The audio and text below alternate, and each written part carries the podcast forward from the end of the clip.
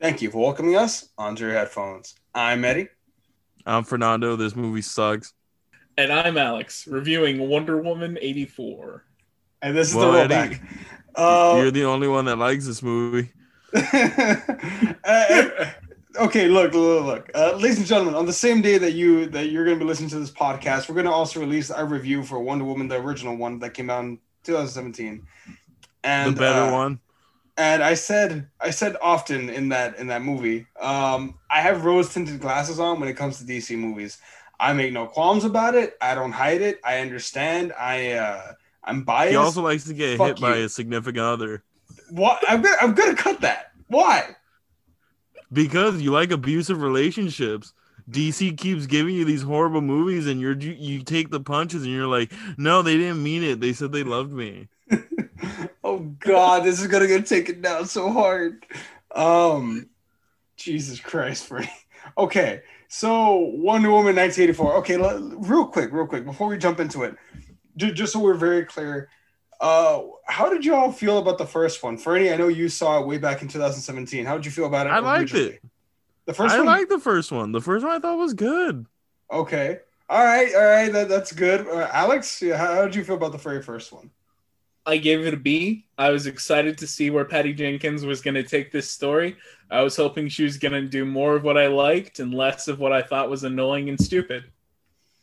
That's fair. And I obviously love the first one. Uh, so we're going to jump into the second one. Um, let's talk about the opening sequence, because I thought it was pretty fun. Um, Dude, the, I wanted to punch my T V in that opening sequence. What? Why? I thought the opening sequence was pretty good.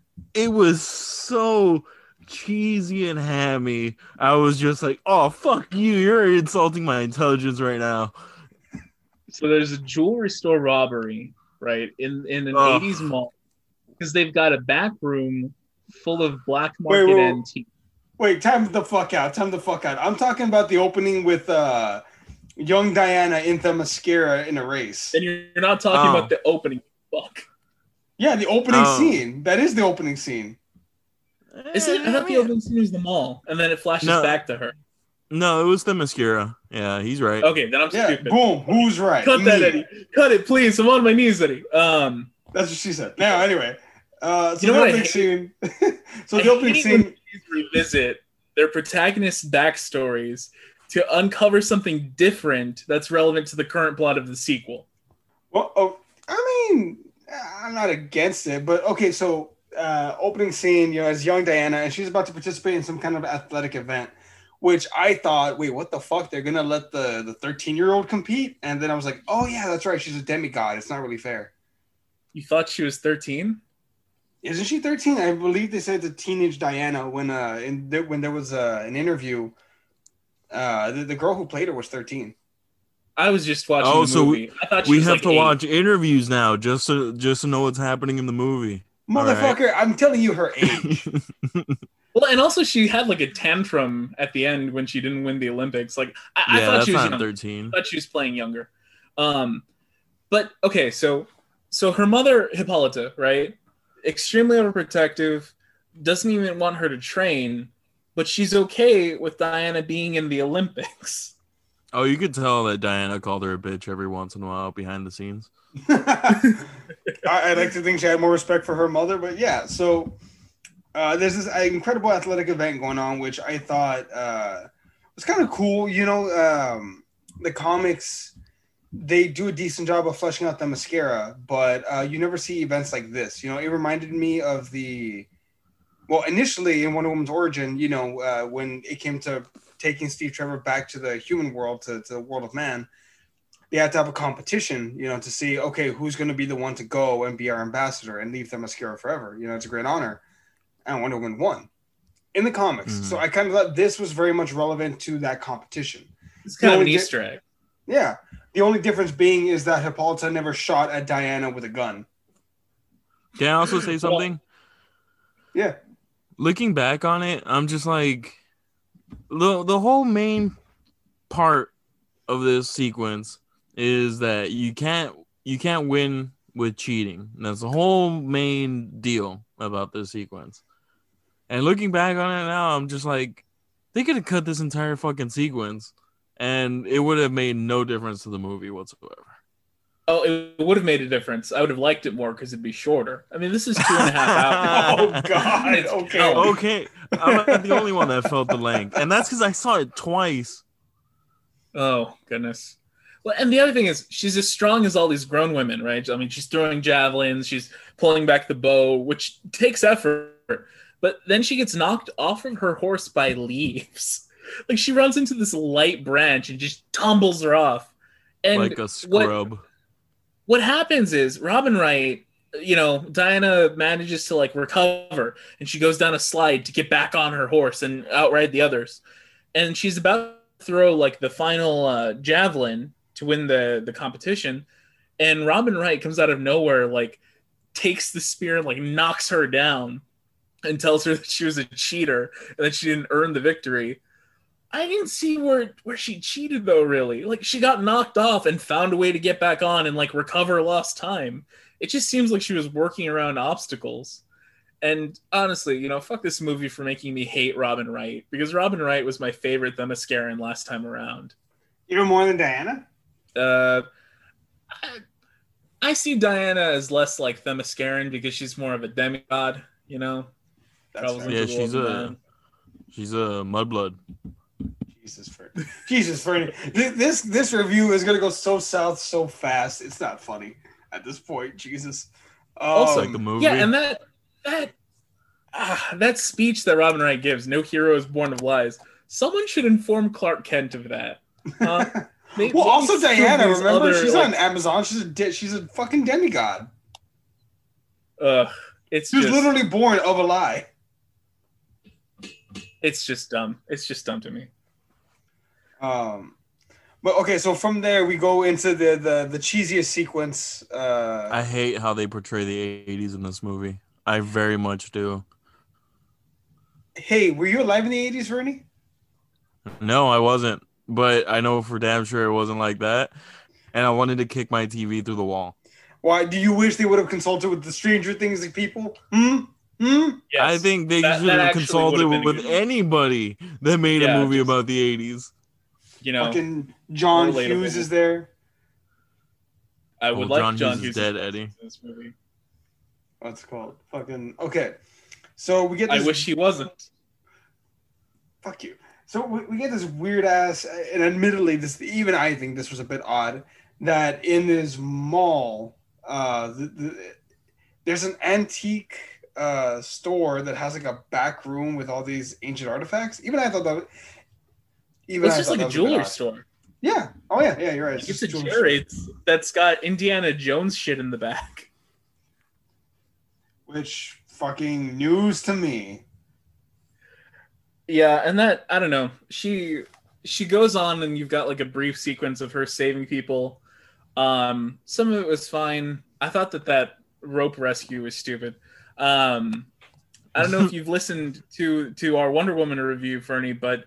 The the Lasso of Truth, I was not a great fan of last movie, and I don't think they did anything to improve it this time around. No. No, and then, like, what I hated was the criminals, what is this, their first time robbing anything? Like, they all, like, shut down. Like, as soon as something bad happens, they all just, like, crap their pants, and then everything goes to shit. They're panicking, they're dropping guns, they, like... Well, the you know one goes wild card and takes the hostage. Yeah, swings her over the um, over the ledge, and he just says, "I'm not going back." And even the criminals are trying to talk him down. They're like, "Whoa, dude, take it easy. Like, we're not doing this." Yeah, for real. Like, even this is too far. Well, she grabs her her rope and she like web swings with it. Um, I thought the camera work around her movement was better around. I also thought that her jumping felt like more natural. Um, really, I hated, I hated how they did her action in this movie. I felt like they slow-moed every time she did anything. Well, I had like in particular last time uh, qualms with like how they showed her moving around. Like mm. the the jumping to me was more like Incredible Hulk jumping. Oh, okay. Um, but here it feels more like organic. Um, as far as the action overall, I mean, that's a little bit different. And also, the other thing that I thought was kind of funny is that in the news, she's a mysterious female savior. She's not exactly Batman. I mean, you'd think that she'd be pretty well known in like her primary colored costume and light up rope and the ability to like leap three stories at a time. I mean, Look, you're see, not, Alex, you're, you're speaking logic. You're speaking logic in this in this movie that has no logic. What are you doing? You're not that's wrong. The thing, I mean, but like, there's no cell phones to like record her actions or whatnot. She's like, "Hey, did you hear about this chick?" I mean, let's there's be realistic. Security for, cameras. Like, yeah, no, Malls had security cams in the eighties. Well, no, she you even saw her breaking the camera so they wouldn't see her, so they wouldn't get her. But uh, it like imagine fucking us being, I don't know, five years old. Hey guys, did you hear about the new? Uh, you know, they have Super Saiyan ten now, and going online like it, it's fucking urban legend. Like, you know, you don't believe it. Who the fuck's gonna believe there's some woman that can jump three stories and throw man around like a rag doll? Like, no one's gonna fucking believe it unless you see it with your own eyes. Hey, don't you fucking say that about Super Saiyan ten, all right? Gohan Blanco. Um, but yeah, it's uh the D C made D C look pretty. I mean, I thought that they chose pretty good places, pretty scenic places to film. Um, and then that was it. And sorry. And then that was it. And that was it. And that was the movie. No, but well, part of the reason why this is coming as kind of a shock to me is because Patty Jenkins did so well with stuff like this in the last movie that it's just it's kind of a it's kind of a jarring change. And I mean, you know, she's the same. I guess it was the writer. I guess that Geoff Johns just can't do what the last screenwriter did. Well, also, but, but how familiar are you guys with Geoff Johns? Like, how familiar are you with his work? I've read some of his stuff. Uh, he's, well, one of his more famous works is like Blackest Night, which I similarly am not a, a huge fan of. Huh. Okay, that's different. Fernie, how well do you know Geoff Johns? I know he's written some stuff. I think he wrote like the Blade movies, um, but not too familiar. So he is primarily known, obviously, for his comic book work. Um, he has done, you know, some. He's getting more into the D C realm as far as like trying to help uh, course correct the movies and kind of aim them. He's trying to be like the Kevin Feige, but more or less just aiming them. He's trying to correct a lot of things. He's he's multitasking. Aim it a lot. Somewhere else. The what? Tur- turn it around. Course correct back. Well, because bear in mind though, he's not a. It, Alex, you're more you're familiar you're more familiar with writing than than Fernando is, so I you might agree with me on this. There's a different way to write, let's say like a poem versus a speech versus like a short story versus a comic versus a screenplay, and you can have a lot of buffers that like will review everything. But nonetheless, like if you're a master at one craft, that doesn't make you uh, an expert at, you know, the other craft. You know what I mean? Well, that is true. That is true. There are different, you know, styles. There are different rhetorical devices that you use with each. But fundamentally, you know, when you're telling a story, whether that be through a comic book or through a movie, you do want it to have a certain kind of logical consistency. Even if it doesn't necessarily have to make sense, like there are stories that take place that like take place in dreams, right, or in trips or whatever. You want them to have a certain kind of internal consistency, right? Even if it's not like this is what would happen in the real world, you want people to believe this is what would happen in the world of this story. And I think that the sequel to Wonder Woman just does not do that as well as the original did. Fair. Um, so, so from this point, we go to Diana to her day job. Uh, she works at the Smithsonian Institute in D C. Um, She and this is kind of when we get our very first look at uh, uh, Barbara and Minerva, or uh, better known as Cheetah. You know, later on she becomes Cheetah. Uh, when you were first introduced to her, what, what did you think of her character? Like, you know, did she fit the bill of being quirky? You know, the girl that no one looks at and all that.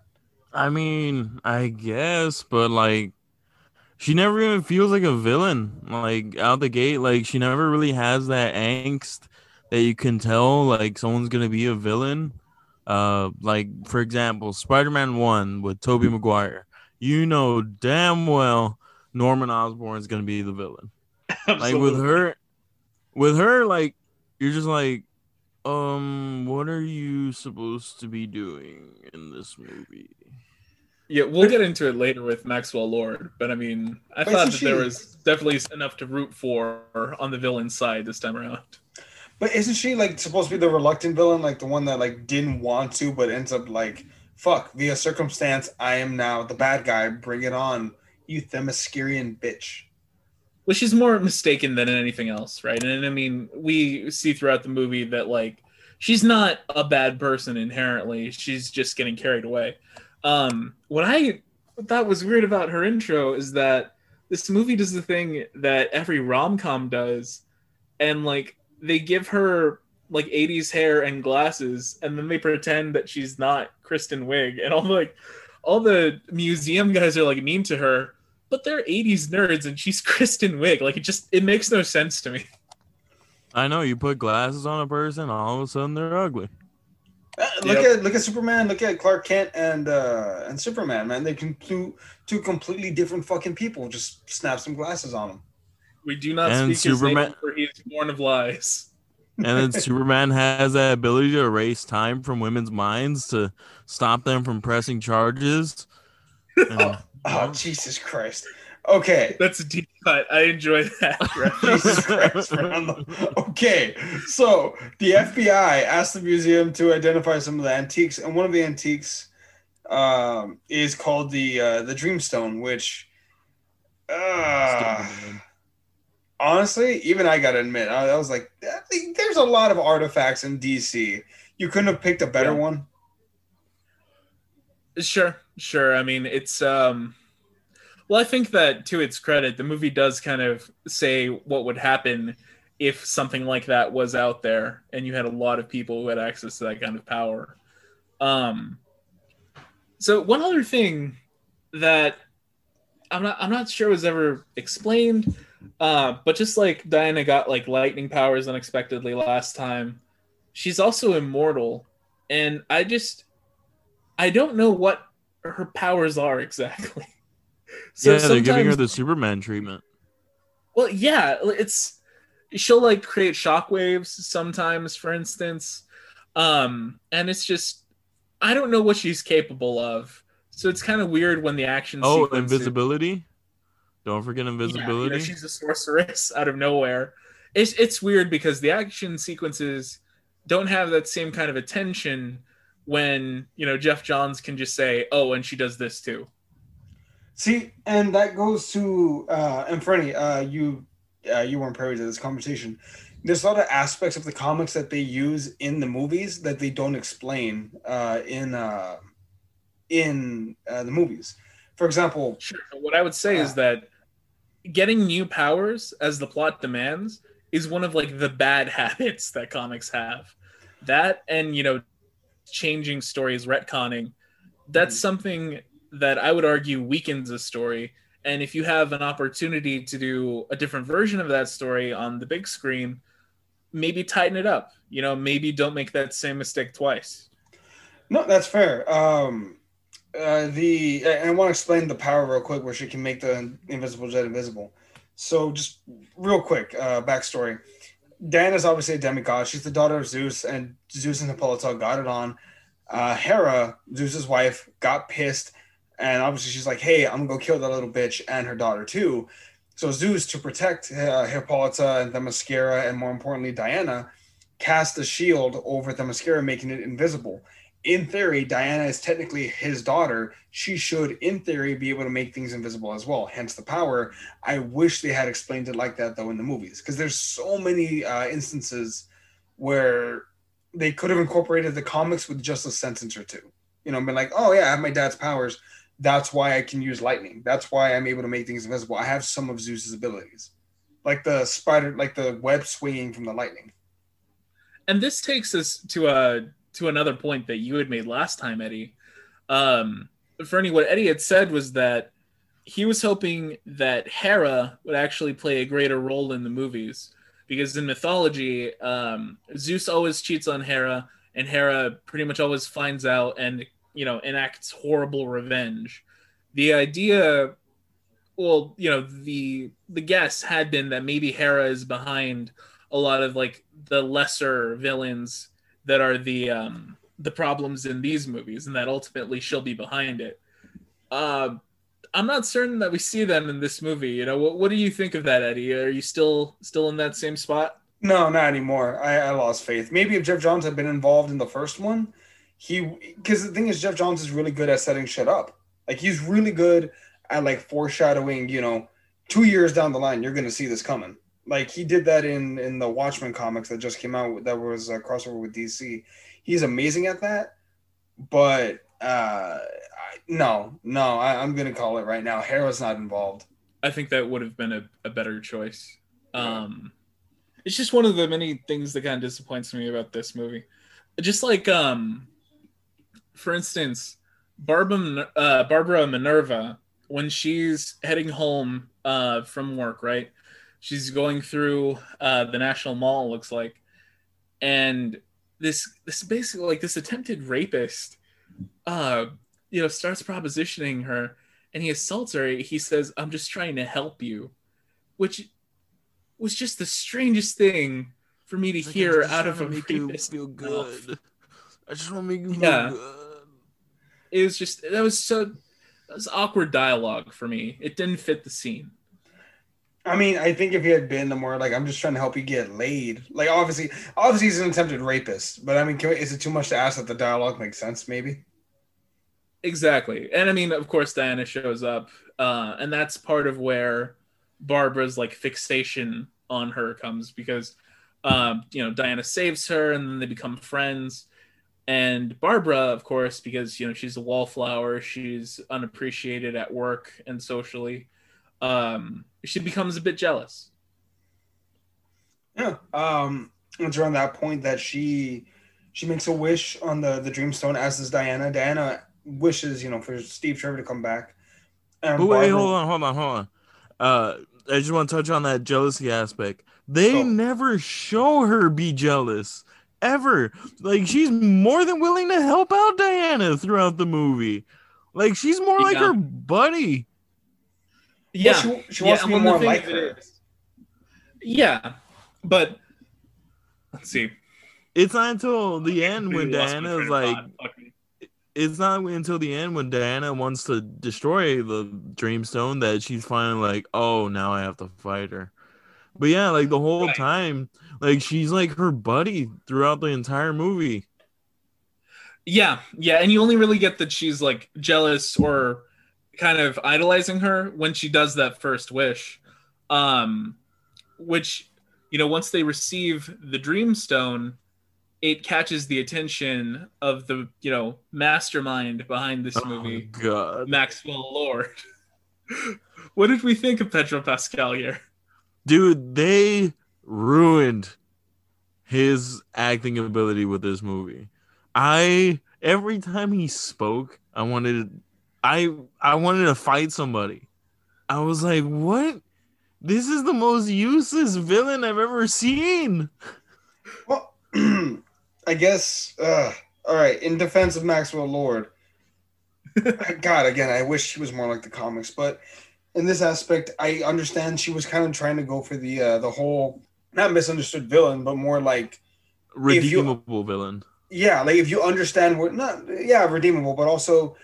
Uh, the more relatable a villain is, the more you root for them. Um, and I'm not trying to say Maxwell Lord is anywhere near as good of a villain as Thanos, but um, in the oh, writing for it, that's a cop out. Come on, Thanos was a ten year like creation. No, no, no, no. But here's the thing, though: Thanos could have flopped very easily, but the Russo brothers made his motivation very good and very understandable, and almost to some degree relatable. Uh, all the, right, all right. Yeah, you know, with, with the whole aspect of like, look, man, I'm not trying to be evil just to be evil. I understand that the universe has a finite amount of resources. People are going to starve. People are going to suffer. How? Here's my solution. And it makes sense. I'm not saying it's right. I'm saying his solution does technically make sense. That's one of the things that makes Thanos such a great villain is the fact that you understand. You disagree, but you understand. Mm-hmm. Uh, in such a, in that aspect, I think she was trying to make Maxwell Lord uh, an understandable villain. You know, the fact that he wants to make his son proud. He came from very humble beginnings. And again, I, you know, I myself found like, okay, I kind of get it. Like, not necessarily saying he's a great villain, but I understand why he's doing what he's doing. you know? Can I can I offer a rebuttal? Do it. Go ahead. The only one of the main things that I did not like about this villain, quote unquote, is that he's never a fucking villain. No one is ever okay. a villain in this movie. It's I, just I like, like to, say, to go even further. Maxwell Lord is the hero of this movie. What? You have you have an entitled heiress, a superhero princess, born with all the power that she could want, who is evidently immortal and just grows new powers as she needs them. Maxwell Lord is a self-made man. He empowers his employees. He cares about his family. He wants to give to the world. He takes his he vitamins. He gave to Diana. He even gave to Diana. And to all she this, Diana some, isn't cool. She boffed some unexpected dude. Some dude was raped by Wonder Woman, and he doesn't even know it. So, so we're getting a little bit ahead in the in the plot here, but right. So, the wishes that come from the Dreamstone, um, are kind of monkey's paws, right? Even just naturally in the stone state, something bad is always going to happen. Diana yeah. naturally wishes for Steve Trevor to be back, um, and he does come back, but he's kind of possessing someone. Uh, Chris Pine is in the movie, but we get a couple of shots like. Of someone else in the mirror, and we're to understand that, you know, there's a person, there's a person with a life. He's an engineer. Um, he's got a questionable wardrobe, and Steve Trevor is just going to drive his body around as his flesh vessel. Oh yeah. He uses that flesh vessel too. But, um, Jesus. so, so Chris Pine's goes- rival though. I think that it, to me, that was one of the bright spots of the movie. You know, before this, um, Diana's just really kind of, she's more serious than she was last time. She's more grim, more sad, understandably, I would say, but still like a bit less fun to watch because of it. Um, with Chris Pine coming back, though, she kind of gets a bit of that spark back. They have, you know, still that great chemistry. They do the, the wardrobe scene, which I thought was really funny. Uh, um, quick question. So, Diana, you know, wish back Steve Trevor, uh, and then they have that scene, you know, the wardrobe, they're talking, they're spending time together. Um, Nikki, so Nikki was going to be here, but she couldn't be, but she did want me to send one very clear message, and it's that she felt like they wasted Steve Trevor in this film. She felt like they didn't have anywhere near as strong chemistry as they had in the first film. I disagree with her. What do you guys think about their chemistry in this movie? I felt like he was shoehorned in this movie. Fair. Alex? I'm gonna I'm gonna meet Nikki halfway in that I didn't think there was a whole lot for him to do, um, but I still liked their chemistry together, right? I still liked their interactions, but as far as him doing stuff, I mean, he shows her like a secret door and then gives her a motivational speech. You know, honestly, part of me wishes he wasn't in this movie because I feel like it would have given more weight to uh, his sacrifice in the first film. But then where do you go from there? Like, how do you not include her partner in crime, you know, in the second one? How do you I, not include her love interest? I, I have a, I have a food for thought. Shoot. Instead of bringing back Chris Pine, they should have brought back her aunt. What? You Which know, one? The aunt that died? Oh, Robin Wright? Robin Wright? Yeah. yeah. Hmm. They should have brought her back instead. That would have been interesting. I would have wanted to have seen that. To see this Amazonian from fucking nineteen eighteen in D C, just modern day. Well, that, that would have been, been hilarious. That would have been pretty funny. Um, some stuff with Steve doesn't make sense either. I mean, like, you mean for instance, boffing he can figure him? Out a bike, a bicycle. Um, and then, of course, there's the pilot angle. Oh, yeah. So you know, Steve flies biplanes, you know? Open air, no cockpit, propeller driven. You're telling me he can't figure out how to fly a jet? It's a, it's he should not be able machine, to. I think. Yeah, he should not be able to. There's been enough time to where, like, that's over, what, fifty, sixty years? Yeah, there's no fucking way he'd be able to fly that plane. Like, no way. Yeah. Yeah. Now, I really enjoy, like, the parts of D C that they choose to show off during their time together. I mean, uh, Steve gets to go to objectively the best Smithsonian air and space.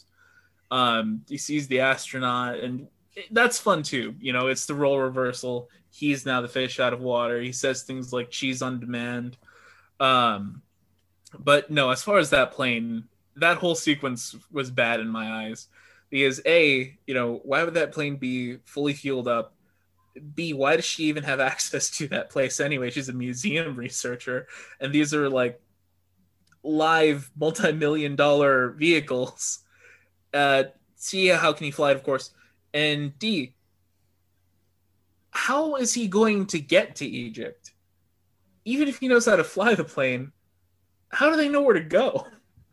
Egypt is in that direction. Just go in that direction, guys. It's that way. It's in that way. Let alone the fact that, I mean, this is a stolen plane, and he's going to have to land it somehow. It's fine. It's invisible. It's fine. It's fine. Just land it. Just land it. Shut up and land. Land it anyway. And then when they leave it and a passenger plane lands on top of it. Oh, God. That would Oh, Steve, did we forget the plane? Oh, shit. And then you see the I'm, I'm sure the it's fine. one hundred dead in freak accident on the airway. It's like, I don't know. Somehow they didn't notice that there was a fully loaded F fourteen there. I, I don't understand. Um, imploded on contact. But, um, yeah. But, okay, so... Uh, we jumped forward a bit there. Um, in between the point of her and Steve having all this, you know, lovey-dovey stuff, uh, we see two very specific things. The two villains, and I guess, Fernie, you can use quotation marks, villains. I mean, uh, air quotes, villains, uh, begin to take shape. You know, we have Minerva, who wished to be more like Diana, slowly gaining strength, more confidence, more, you know, of a personality.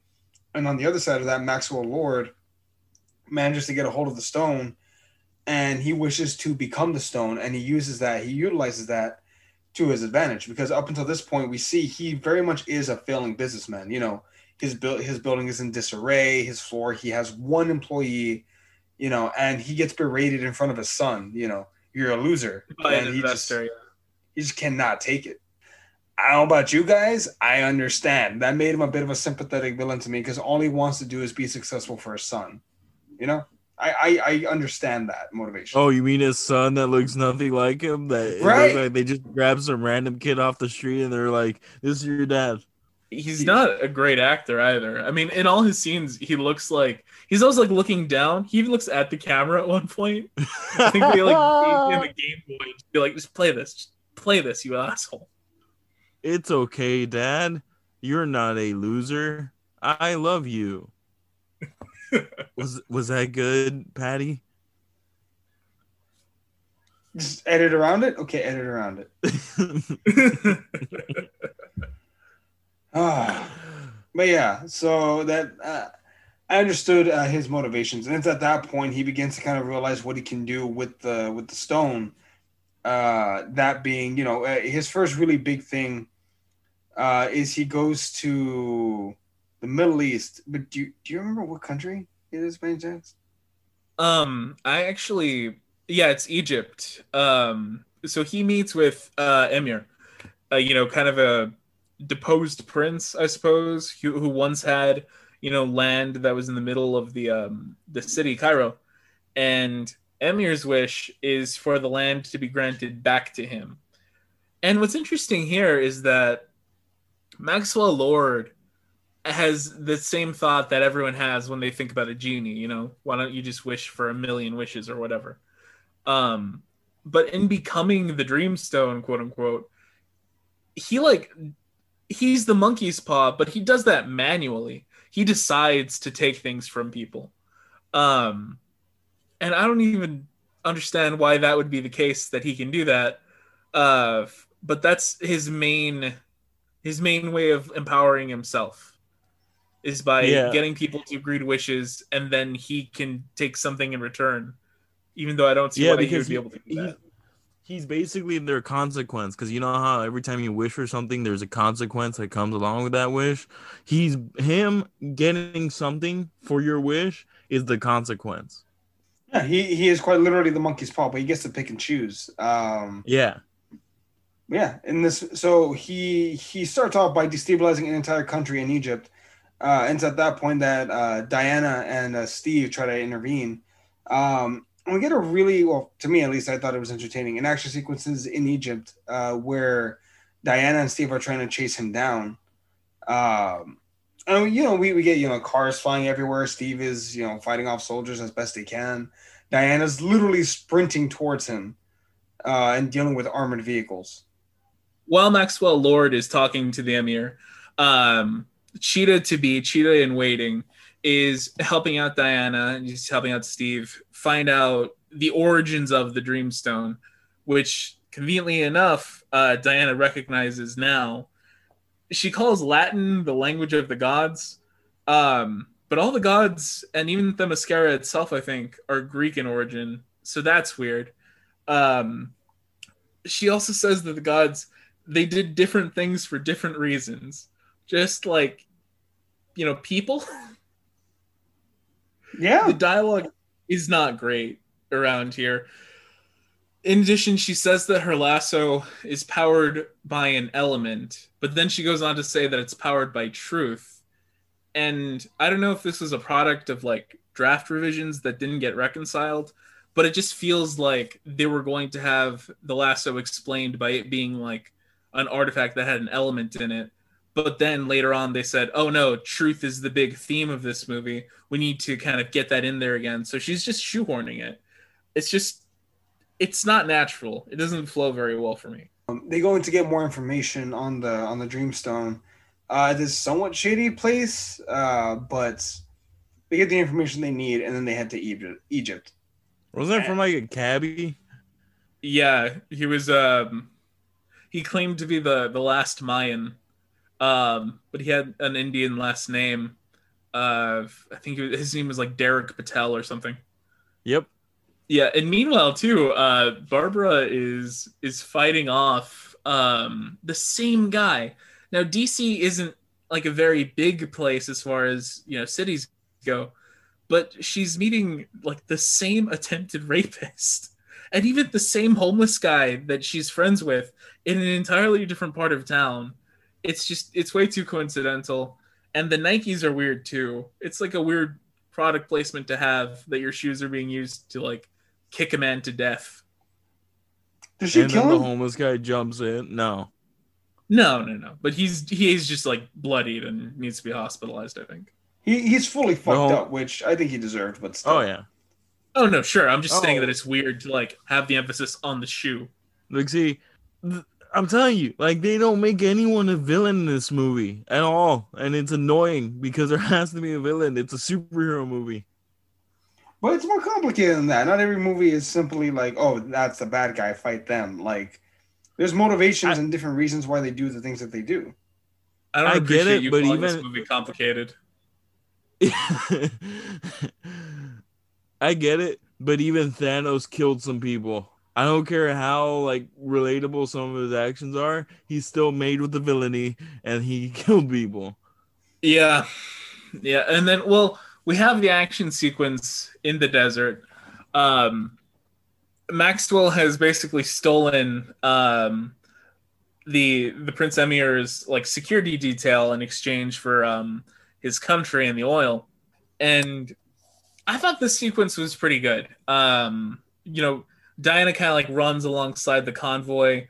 Uh, I thought it started off well. You know, Steve got something to do. He jumps from, you know, um, their car to one of the armored personnel carriers and like kicks a turret down on the A P C. And throughout the whole action sequence, we kind of we, we get a bit of a taste that Di- that the Diana from I think uh, from the original film probably would have done a better job, but we're getting a taste that Diana's.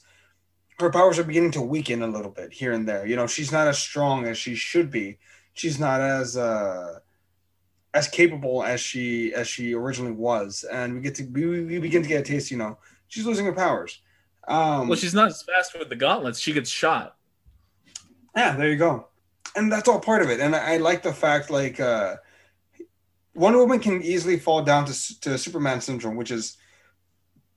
You know, characters too pat, too strong, too fast, too good. How do you really put them in danger? And I like the fact that, okay, we don't have kryptonite, or we can zap her powers and it's going to cost her her wish, which I like that. I thought that made sense. I thought that made a lot of sense. Uh, it does. And you know what? Where that would work really well? If she had a villain that was trying to kick her ass, but that never happens throughout the entire movie. Yeah, Maxwell is just saying, like, I'm not giving it back. Like, get them away from here. I don't even think that he necessarily wants to kill them. Um, I was a little surprised why he didn't just turn to the driver and be like, hey, don't you wish these guys were gone? Um, There's no fear it, of death. Well, I think that the, the sequence ends poorly, though, because you have this, this convoy of like four or five armored personnel carriers. You know, you wouldn't imagine those are like quiet vehicles. There are these kids playing in the street who somehow don't hear or see them.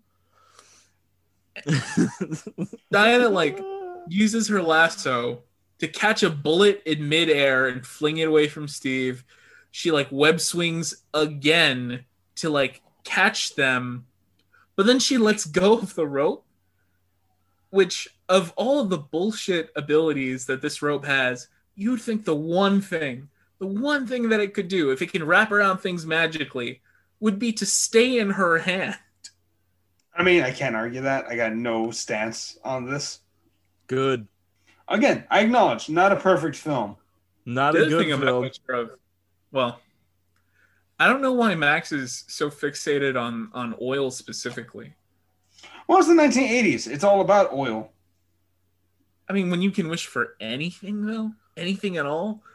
Well, remember, at one point, he ends up, oh, he kind of gets over the whole oil thing when he begins to see his uh, health deteriorating, which... props to them. I really thought the motherfucker was dying. He looked sick. Um, that was that good. I never understood. Make a job, F X job. Absolutely. Well, the I never the, understood as to why he was dying.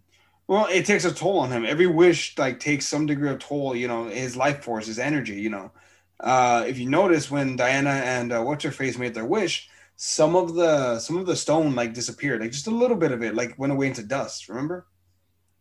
Oh, so it kind of that I actually didn't catch, but I mean it makes sense. Plus, I mean, away. if the wishes, yeah, yeah, the wishes all have like a monkey's paw. It makes sense that he would too if he was taking in the uh, the effects. Yeah. Um, so then we we get told about um, Asteria in order to you know prop up the ending where she's going to find um, her armor. Or she's going to use her armor. I wanted to ask you guys, um, because I don't remember from last movie. Were were we told about like the enslaving of the Amazons? Nope. I don't recall. Again, that's like D C lore, but I don't think they mentioned it in the in the film. Yeah, I Never. wish that they'd mentioned it in the film. Because it's just like the opening sequence. You know, all of this stuff is revealed to us kind of movie by movie. It just makes it feel like the writers are saying, oh, yeah, and this happened in the past that's going to help explain the plot of this current film. It's like they're retconning, essentially. Which is Geoff Johns' specialty. Which is not a good thing. You're not incorrect. A, a um, retcon is whiteout. You know, it's it's for when you didn't plan ahead the first time. So you have to say, oh, it was actually this all along. Behold. It was always there the whole the entire time. Friendship was the answer the entire time. Um, yeah. But okay, so again, we're jumping a little bit ahead. We want I want to get to one point in the movie, and I want to make a very strong comparison. And I think that's one of the reasons why I like the film so much. Um, we jump back into the the U S after Maxwell Lord has you know gotten his powers. He's now uh, speaking to the world, and uh, Diana. You know, the world's going fucking apeshit nuts, and uh, Diana is, you know, her powers are zapped, and uh, I believe they're in the White House, if I'm not mistaken, uh, when all oh, this wait, goes down. Wait, no, no, no, no. Dito, you're jumping, you're, like, to the very yeah, end of the film. The am I? What the hell are you see, doing? That's the Dumb ending. Donkey. Fucking dipshit. Let me see, where am I? Barbara discovers... He, he goes to the White House. Like, his business is booming, but then he goes to the White House, and then the president tells him, we have, like, a secret facility that will get you on every like satellite and every television set and radio on the planet. And then that's like a bunker that he goes to. ah, yes, okay. And after he after he learned that, he decides to go to the bunker. That's when Diana tries to step in to stop him, and that's when uh, Minerva or Cheetah really steps in. And but wait a minute, she... you're just skipping over like the whole White House fight. There's like content to cover. No, I'm talking about the White House fight. Like, remember her and no, Minerva went at it in the. Yes, I, I'm looking at the synopsis right now. That's when oh, they yeah, had that oh, okay. in the White House. That, when you said really what... went out, it, I thought you meant when she was powered up. No, no, no. Oh, like no. It's, it's the first time that Minerva and uh, and Cheetah uh, go toe to toe. Um, that's the first time. Yeah, one of them talking it's like to a, the president. Yeah, it's like a small. It's like a small spat. Which I mean, I I don't know, man. She made Diana look like a bitch, and that's saying something. Well, at Wait a the minute. time, Diana bit, though, was still. losing her powers. Look, Maxwell Lord, you know, sees that his business is booming. And I think at this point, to what you had mentioned, Dito, he kind of gets his mind off of oil and he wants to go to the nexus of power, the White House. And immediately, like, when he gets in there, uh, the president is saying that he has trouble remembering, which I thought was weird. Like, were they poking fun at Reagan with that and his oh, Alzheimer's? Yeah, that's uh, that that it's fucking entirely possible. And at that point, um, Maxwell Lord gets kind of his ultimate goal. He figures out from just like a random whiteboard that they had in the room that the United States government in nineteen eighty-four had a program that could hijack every television and every radio on the entire planet. And the particles, because of how it works, touch everyone that is hearing or seeing it. And he needs to touch people to to grant their wishes. So that's his ultimate goal now, is to get all the wishes on the planet, to, to have unlimited power. Yeah. Do you see how the writing is kind of weak in that there just happens to be like a diagram in the Oval Office when he comes in randomly? Again, he even that, says, what is that writing. thing? Yeah, that's the comic book writing. I'm not saying it's a good thing. I'm saying that's comic book writing. I'm just saying Marvel did it better. Yes, they did. Yes, they did. And here we get um, Cheetah, because when Cheetah had found out earlier, you know, that their plan was to stop Max Max Lord, you know, she decided to have no part in it. But here she's actually intervening. Here, I think, is where we get more of like the jealousy aspect. Yeah, because this bitch has powers, and now she wants to take away her powers. Again, the the privileged heiress to the Amazonian throne, who was born into all of her powers, is trying to take away the people who have made themselves. Uh, Diana is the villain of this movie. What did we think of that fight sequence? The the first time that, you know, Cheetah squares off against Diana and Steve and the Secret Service. I mean, it's just like there's no payoff because she's not full Cheetah yet. Diana's weak, completely like weak because of the the wish, so it's just like no payoff. It's just it felt weak, and especially because they're not building these people up to be villains, uh, like legitimate villains that you don't really feel like, oh, she's finally squaring off with the big baddie. Like when you saw Spider-Man fight Green Goblin in uh, Spider-Man one, you were like, oh shit. But like you never had that oh shit moment in this movie. No, I see, agree. I mean, I, I never found them very intimidating. Yeah. Well, now see, I uh, I had a different moment, but it, and it does connect to a Spider-Man movie. But um, so you know, after the those little spat in the White House with the Secret Service agents and then Cheetah. Um, th- there's a moment, you know, where Diana's like limping, like she's she's she looks visibly like drained, like done, like she has the flu, like she has trouble standing, and she's been shot, and she's not recovering. And Steve is having to drag her through D C as everything, as pandemonium is afoot, you know, everything's destroyed, people are rioting, you know, uh, people are probably dying as well. And Steve has to convince Diana to renounce her wish. You know, and all she wanted for, I'm sure, what, what the past, what, forty, fifty years is to have him back. Years. sixty-six years. And all she wants is to have him back. And she has to choose. She has to renounce it. He can't undo it. She has to do it. she has to pull that trigger herself. And to me, uh, that might be one of the best parts of this movie, because it reminds me a lot of uh, Spider-Man two. And I want to be very clear. Spider-Man two is the best Spider-Man film, period. Fuck Andrew Garfield. And to some degree, fuck Tom Holland. The Spider-Man two is Into the best the Spider-Verse? One. Yeah, I'm including that one too. Spider-Man two to me is the best, period. And really? One, so Spider-Man getting smacked in the face with a bag full of one hundred pound gold coins, gold coin that feels nothing, it makes perfect sense. All right, no, no, it's cool. I get I get your logic. Shut up. Look, one of the reasons why I love Spider-Man two is because Peter gets a taste of the good life. He gets a taste of not having to be Spider-Man. He does great at his job. He does great at school. He's, he doesn't get M J.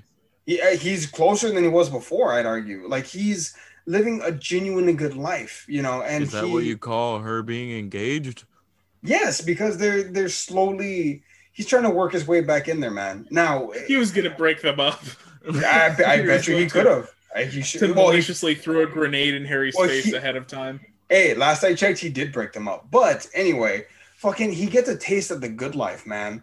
And then against his will, he has to go back. He has to be Spider-Man. He makes a choice to forego what he wants, to forego the happiness that he could have uh, in order to to do the right thing. And that comes after the fire, you know, when, when that poor soul dies, you know, up on one of the top stories. And Peter recognizes, I could have saved that person, but because of my selfishness, they died. He makes that choice himself. No one can make it for him. He does. In that same instance, I love the fact that Diana had to make the hard choice for herself. She had to choose to let Steve go. You know? Yeah, she had to choose not to rape a poor unsuspecting man that was being possessed by the... Oh, fuck you. You know what I mean. You know what I mean in this instance. That's part of what I love about the... That's what I really enjoyed about this movie. Not love, but rape? What I really enjoyed. That's what you enjoyed about this movie, the rape? Bitch, the choice. The, the choice to do the hard thing. I can understand the emotional heft. She did the hard thing, and it was against his will. I'm cutting all of your parts right now, just so you're aware. I can understand the emotional heft that, you know, Diana has to let go of the thing that she's longed for. She says, like, I'll never love again. Yet, obviously, this has changed her, right? And you see that in the beginning of the movie, because she's a different person. Um, you see the impact that Steve's loss had on her. But it's surrounded by these elements that I didn't enjoy at all, like with the White House fight against the Secret Service, where she was using her lasso like a lightsaber and spinning it around to deflect the bullets, or when she did like a shockwave by clinking her gauntlets together out of nowhere. And then afterward, right, she jumps off into the sky and she learns how to fly just out of, you know, yeah, pure anger. That annoyed the shit out of me. Thin air. I was just like, then what's the point of the invisible jet? What's the point of Superman at this point? I mean, basically, it's like, oh, Henry- and also I have laser vision, and now you're nothing, Kal-El, because she has super hearing too. Henry Cavill, you're not coming back. Eh. Well, actually, it's he just talks, but whatever. It it detracts from the moment for me because I'm kind of taken out of the movie by these things that just don't make sense. Um, that's fair. That's fair. Like I said, I, I, I understand I had to dig deep to find all that. But, I mean, when one of my favorite superhero films, I possibly even my favorite Marvel film, um, has such a strong, you know, that, that kind of uh, narrative, and it's relayed into this one. It, it, it was it was a great sticking point for me, you know. She had to make the choice. But uh, besides the point, so she... Uh, gets her powers. She gets. She goes Super Saiyan. You know, loses. Lose. She loses her Krillin. Goes Super Saiyan, and goes to get the god the the armor, the Golden Eagle armor. Which, are you guys familiar with that at all, or no? No, not really. But like, she didn't even need it. It was just there for like to sell stuff. Cause she took it off, and then she beat the shit out of Cheetah like nothing. Well, I see. Okay, so the God armor, so that Golden Eagle armor uh, has appeared several times in comics, several times in comics. But what it's meant to represent is, I'm done. Like Diana's done. Like she, she tries to be as peaceful as she can and talk people down whenever she can. Right? Like Wonder Woman kills, but only as a last resort. In we the comics, that, yeah, yeah, except but in, for Ludendorff. Yeah, fuck Ludendorff though. Um, but he's a fucking Nazi. Fuck him. Well, pre-Nazi, but he, he, not a Nazi. Bad guy. Yeah, he's not, not a Nazi, a but bad guy. Yeah. Um, but so in the comics, Golden Eagle armor is basically like, I'm done talking. This ends with one of us dead, and it's probably going to be you. Like, that's her I give no more fucks about your life armor. Um, that's she puts that on when she's about to fight Darkseid or like other like super super villains, you know. Would have been good to know that in this movie. Exactly. That's one of the things that I wish, because when I saw that she had the golden armor, I'm like, oh fuck, is she fighting Ares round two? Which unfortunately she's not. So I have in my notes, uh, the armor looks good, and then later in the fight, okay, actually it looks kind of dumb without the wings. It's like she's on Power Rangers. That eh, gold bar. We're gonna get hit with a copyright suit just for that one part, I bet you. That's fair. So the other thing too, I mean, we see like, you know, fully evolved Cheetah, and I really liked the fight for the first part of it, right? When Cheetah is like pouncing at her from the darkness, right? It feels like she's really leaning into her powers to throw Diana off balance, and Diana's having to kind of like protect herself with the wings. But after that, they um they break like a power line, and I don't understand how like Cheetah isn't electrocuted when she touches it, and when they're in the water and it hits the water, I don't understand why Diana, who's wearing a suit made entirely of metal, isn't electrocuted along with Cheetah.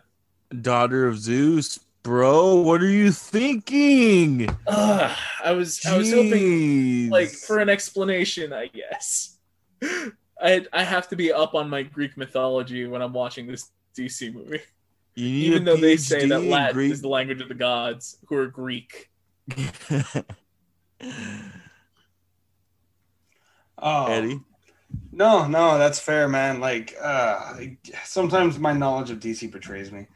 Um Eddie, I feel like you're the boyfriend that has to like explain why his girlfriend showed up drunk to Thanksgiving, and you're just like, "No, man, like she it was a rough week. Like, yeah, like she just, yeah, she just messed up, you know. Like she just, she got, she came a little too hammered, and she tried a pregame.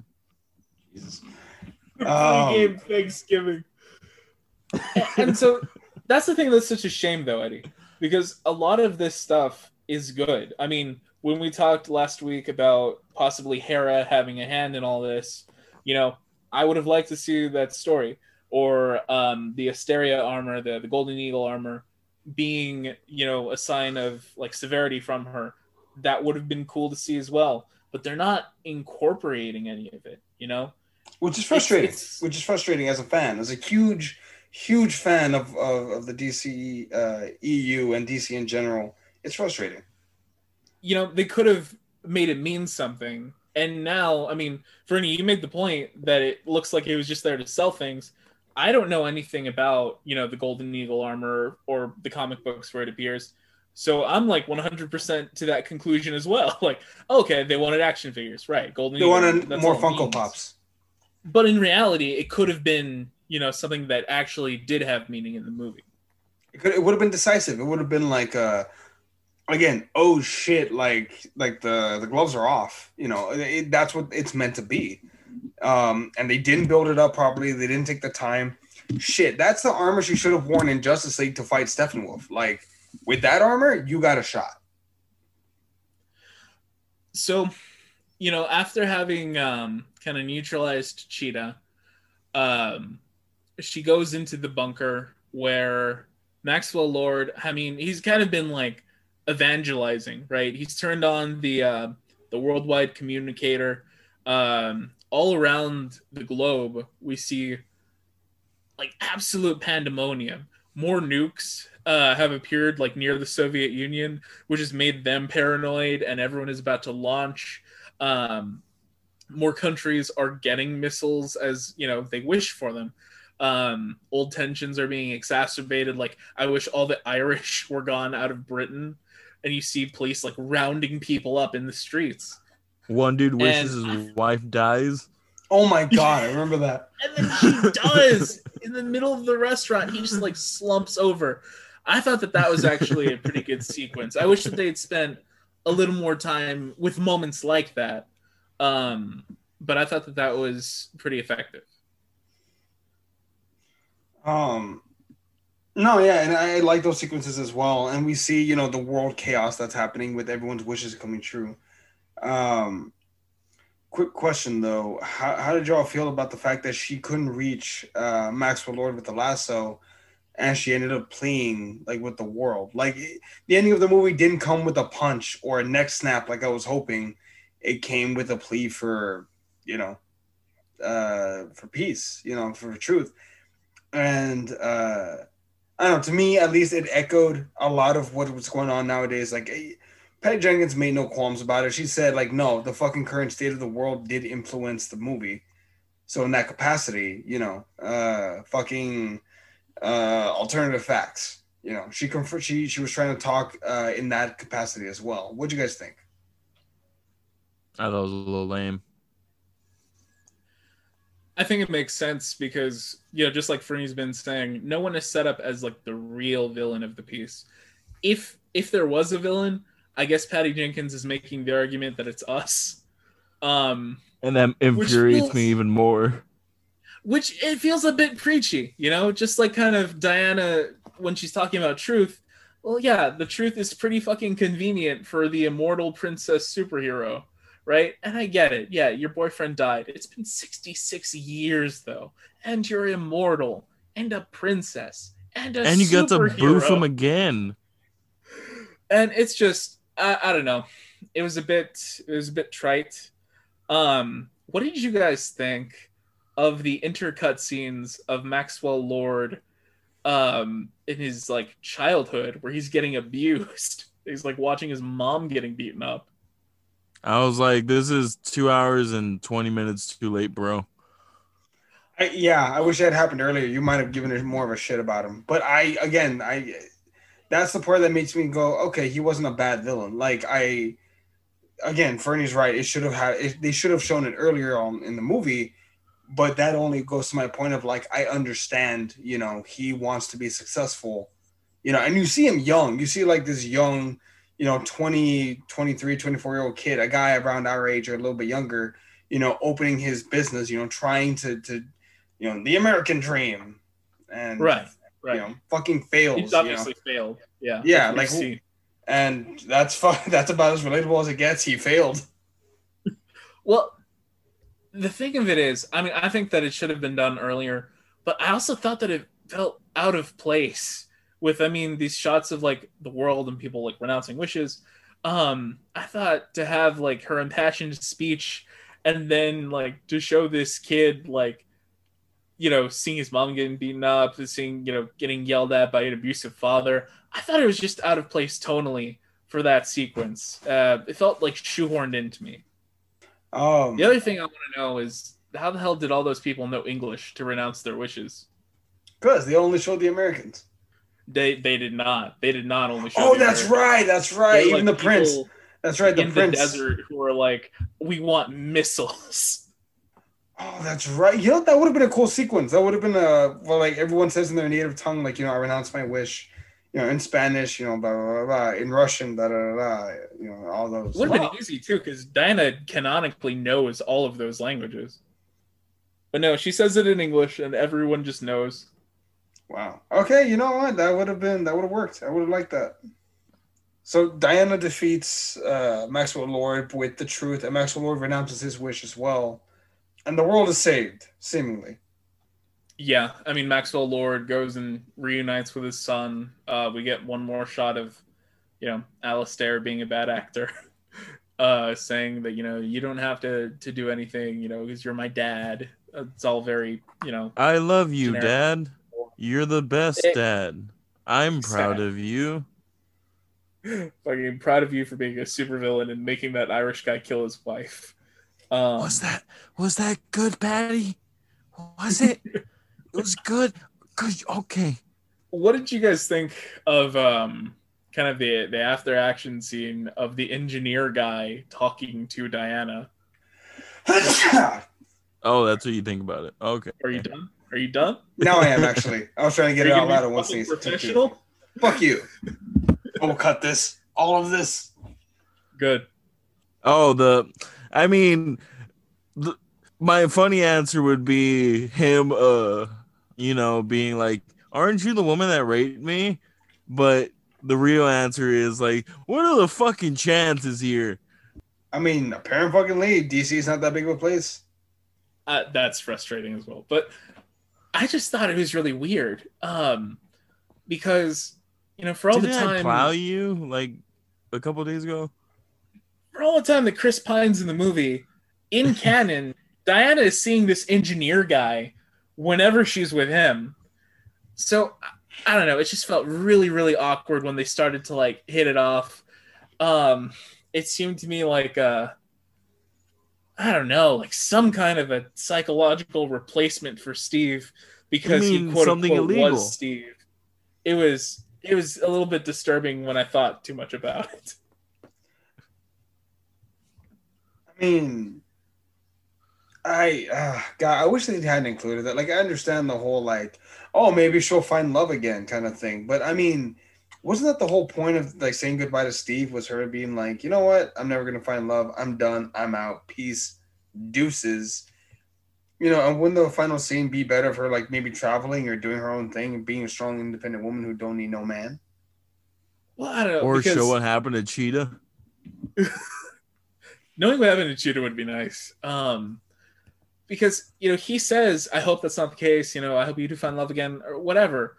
But, like, with this guy, it just feels like it's obviously a replacement for him or, like, a reminder of him in, in the final days that they had. It just feels really weird. Like, it feels to me that if they do have a relationship, it's going to be because she was using him, uh, which then plays back to uh, to Fernando's objections. Uh, can you put this bag over your face and say that your name is Steve? Yikes. All right, so what do we think about the um the after credits scene though? Oh, the um, the, the Carter uh making her appearance. Yeah, we find who Asteria is, and I wasn't expecting that. I mean, I it slipped from my mind that Linda Carter um you know had that Wonder Woman series in the seventies. I thought it was kind of fun, you know. Thought it was fine. It was about thirty seconds long. That seemed appropriate. I was just like, ah, I mean, you're paying homage to the original T V Wonder Woman. Go for it. Honestly, I kind of wish she had actually been Hera instead of just like that old hero. But fine, whatever. I'll take it, I guess. God, if only Dude. someone, if only someone would like redo the whole D C E U, but like better. You know what the biggest problem about this movie is? Is that it was delayed for so long that it had all this hype around it. And once it came out, it did not deliver on any of that hype. I mean, like, what movie, like, could have? Like, from that kind of delay? Like, single-shot movie. Uh, Avengers Endgame? Yes, yes, yes. Avengers Endgame. Yes, the culmination of over ten years of work. Yes. It lived up no, to the you, fucking hype. You said... You said a movie that was delayed, and it was delayed. Was it? So Endgame? Yeah. Uh, what are y'all's like final thoughts on the movie? Like final criticisms, any praise? Like, you know, what what are y'all thoughts on it? Dude, I don't know what I can praise about this movie. I really don't. Like, this movie really shat the bed. Like, it was nowhere near as good as it was in the first. I think the fact that it came out certified fresh was complete horseshit. And the fact that it lost its Certified Fresh uh, moniker on Rotten Tomatoes, which I don't even like Rotten Tomatoes. But yeah, it lost that moniker of Certified Fresh shows a lot that this movie had a lot of missteps. Yeah, I had been uh, pretty hopeful after the last one. This makes me disappointed. I mean, in Patty Jenkins, right, in the writing, of course. Uh, it makes me disappointed for Gal Gadot and Chris Pine, uh, who I thought, you know, did what they could, but were underserved. It makes me disappointed for the D C E U as a whole. I mean, I never want to see a bad movie. Uh, shame on you, Eddie, for making me watch this one. Um, Wonder Woman, you know, I've heard so often, like, was the best that the D C, you know, movie universe had to offer, or one of the best. and to see it like fall this far, it makes me discouraged. Um, I didn't have a lot of reasons to watch D C movies. I've seen a couple that, you know, were fine or that I enjoyed, like Wonder Woman. Um, but if this is what they're going to be turning out, I, I really just have no reason to continue watching. Um, I give it a D.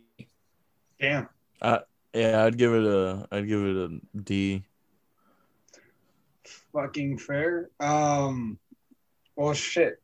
I, ah, I understand people's problems with the movies, and I understand why people don't like certain aspects of it.